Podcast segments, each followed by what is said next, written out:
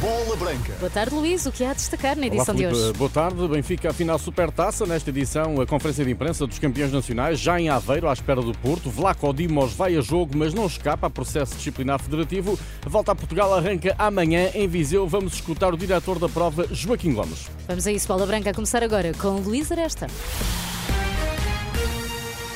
Vlaco Dimos vai estar na baliza do Benfica na Supertaça, mas não escapa ao processo disciplinar anunciado pelo Conselho de Disciplina da Federação, tendo por objeto eventual lesão da honra e da reputação do Futebol Clube do Porto, em causa expressões utilizadas pelo guarda-redes do Benfica e captadas numa reportagem da BTV em pleno balneário do Estado do Dragão após a vitória sobre o Porto na primeira volta do campeonato da época passada. O processo de inquérito aberto em junho, concluído em sede da Liga de Clubes, dá agora lugar a um processo disciplinar que poderá culminar com um eventual castigo ao guarda-redes internacional grego. O campeão Benfica está concentrado em Aveiro a afinar os detalhes eh, para a Supertaça frente ao Porto, vencedor da Taça de Portugal, numa altura em que o mercado continua a mexer para os lados da luz. A Fiorentina já confirmou a saída de Artur Cabral, desejando ao ponta de lança brasileiro de 25 anos boa sorte na sua próxima aventura. Artur Cabral teve ainda tempo para receber das mãos de Joe Barone, diretor-geral do emblema italiano, uma bota de ouro, símbolo de melhor marcador da Liga Conferência. Sete dos 17 golos de Artur Cabral na última época foram marcados na Liga Conferência, prova em que a Fiorentina chegou à final, onde acabou derrotada pelos ingleses do West Ham. Com Artur Cabral eh, prestes a viajar para Lisboa por 20 milhões de euros mais 5 por objetivos e o guarda-redes ucraniano Anatoly Trubin pronto para ser oficializado como reforço do Benfica, Roger Schmidt e Otamendi preparam-se para falar aos jornalistas no Estádio Municipal de Aveiro, onde está o repórter da Renascença, Eduardo Soares da Silva. Boa tarde. Boa tarde, ligeiramente atrasada essa conferência de imprensa do treinador do Benfica, Roger Schmidt, e também do capitão de equipa, Nico Otamendi, estava marcada para as 6 e um quarto, a qualquer momento, a entrada do treinador e do capitão de equipa do Benfica, para fazerem essa antevisão ao primeiro jogo oficial da temporada, a Supertaça Cândido de Oliveira, frente ao Futebol Clube do Porto, também Roger Schmidt com uh, algumas questões para abordar, nomeadamente a saída de Gonçalo Ramos, o melhor marcador do Benfica na temporada passada, também essas iminentes uh, oficializações das contratações do guarda-redes Trubin e também do uh, substituto de Gonçalo Ramos, o ponta-lança brasileiro Artur Cabral. Também outros temas como a resposta aos elogios de Sérgio Conceição na conferência de imprensa desta manhã no Olival e também essa notícia de última hora do processo, do processo instaurado pelo Conselho de Disciplina ao guarda-redes Odisseias Vlaco Dimos. Tudo para esclarecer dentro de instantes na conferência de imprensa do Benfica aqui no Municipal de Aveiro. Também há treino a partir das 7 aqui no Municipal de Aveiro. Logo voltaremos aí, logo que haja declarações eh, no Estádio Municipal de Aveiro da luta pelo primeiro título da temporada. Já falou hoje Sérgio Conceição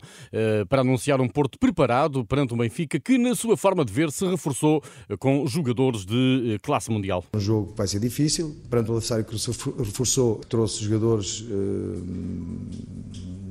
que são inquestionavelmente grandíssimos jogadores do futebol mundial e que nós temos de estar preparados dentro daquilo que é essa mesma estratégia e dentro dessas características que a equipa tem para levar vencido o nosso, o nosso rival. Ao Porto chegaram Nico Gonzalez e Fran Navarro, saídas de peso apenas de Uribe. Sérgio Conceição tirou o chapéu ao esforço do presidente Pinto da Costa para manter os melhores no plantel azul e branco. Obviamente fico contente com isso.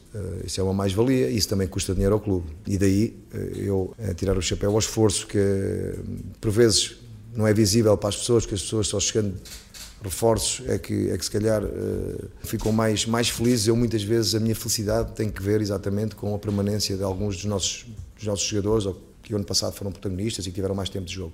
E há que realçar esse esforço do nosso Presidente naquilo que é essas conversas diárias que tem comigo e na projeção da, da, do plantel, do grupo, no fundo, para esta época. Sérgio Conceição, treinador do Futebol Clube do Porto, na contagem decrescente, véspera da Supertaça em Aveiro, relato direto integral de uma emissão especial de Bola Branca esta quarta-feira, com início após as notícias das 8 da noite. Voltaremos ao Estádio Municipal de Aveiro, logo que haja declarações de Otamendi ou de Roger Schmidt. Hoje estaremos a acompanhar a primeira mão da terceira pré-eliminatória da Liga dos Campeões, entre o Sporting Clube de Braga e o TSC Baka Topola, da Sérvia. O jogo principia às 8 da noite, em Braga. Informações, hora a hora, aqui na Renascença, com os jornalista Silvio Vieira. No Sporting, Coates e Paulinho estão aptos para a estreia no campeonato. Ambos treinaram hoje às ordens de Ruben Amorim, integrados no restante grupo de trabalho.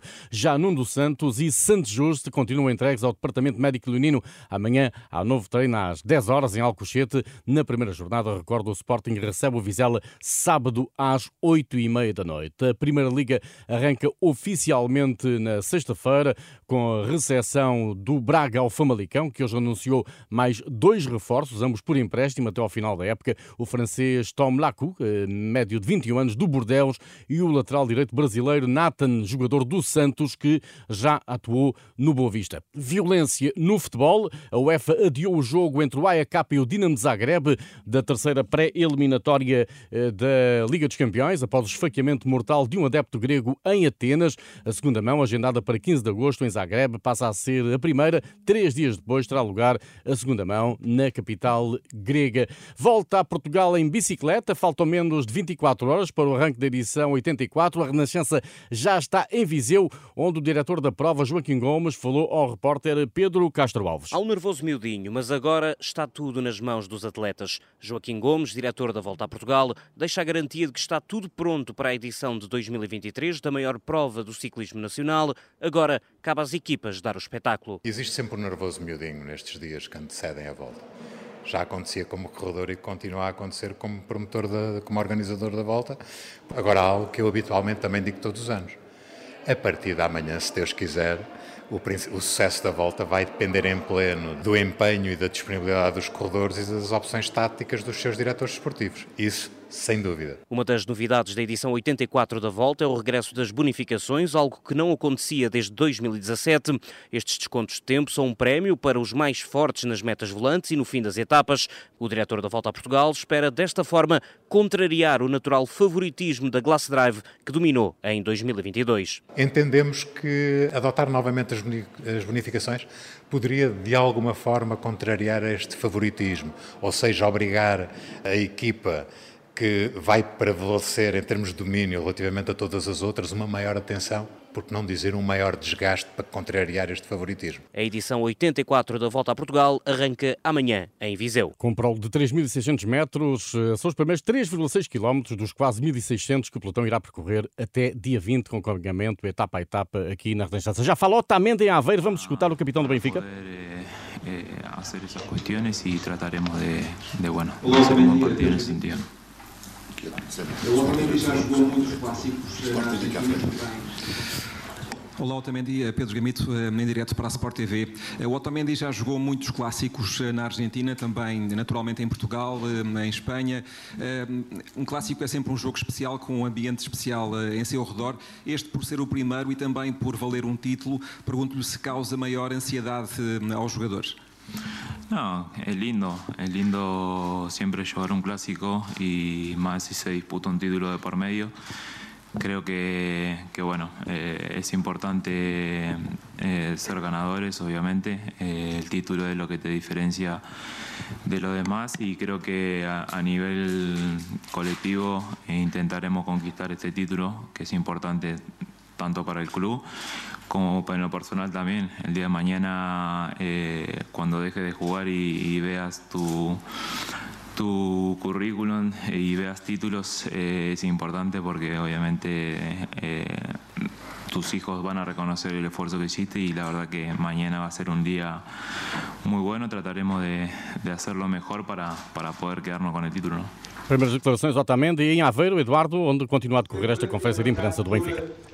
Exatamente, ainda mais algumas perguntas para Roger Schmidt, dentro de instantes de Nico Otamendi, aliás, dentro de instantes as palavras de Roger Schmidt, de antevisão a este jogo, esta supertaça marcada para amanhã às 8h45 aqui no Municipal de Aveiro, frente ao Futebol Clube do Porto. Relato na Tangença, repito, é tudo dito nesta edição de Bola Branca e fica também tudo em rr.pt. Boa tarde.